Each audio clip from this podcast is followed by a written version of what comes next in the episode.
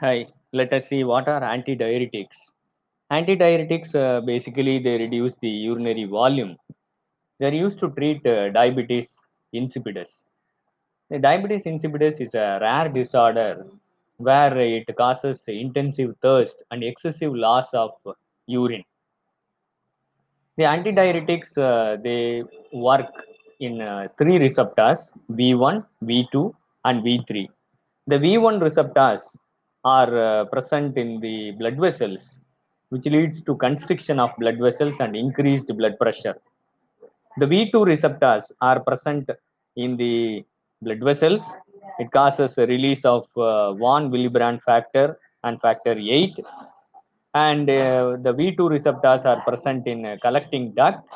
They increase the cyclic AMP, increase the porine channels, and thus they increase the water reabsorption. Put together, it causes antidiuretic effect.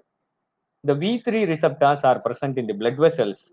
It also causes uh, vasodilation, but it needs higher concentration of the antidiuretics. The drugs available in this category include desmopressin. Desmopressin is a longer acting antidiuretic hormone.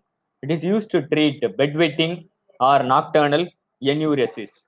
It is also used to check von Willebrand disease and the desmopressin acts on the V2 receptors.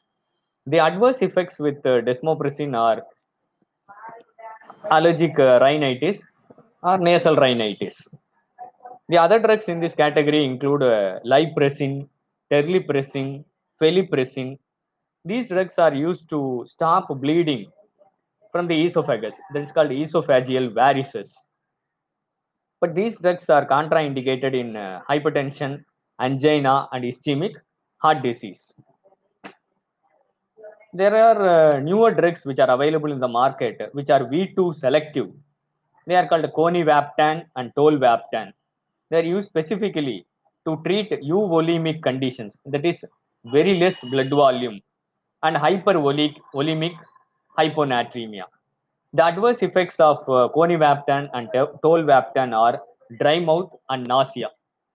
I hope uh, you understood uh, the antidiuretics. Happy learning. Share this to your friends.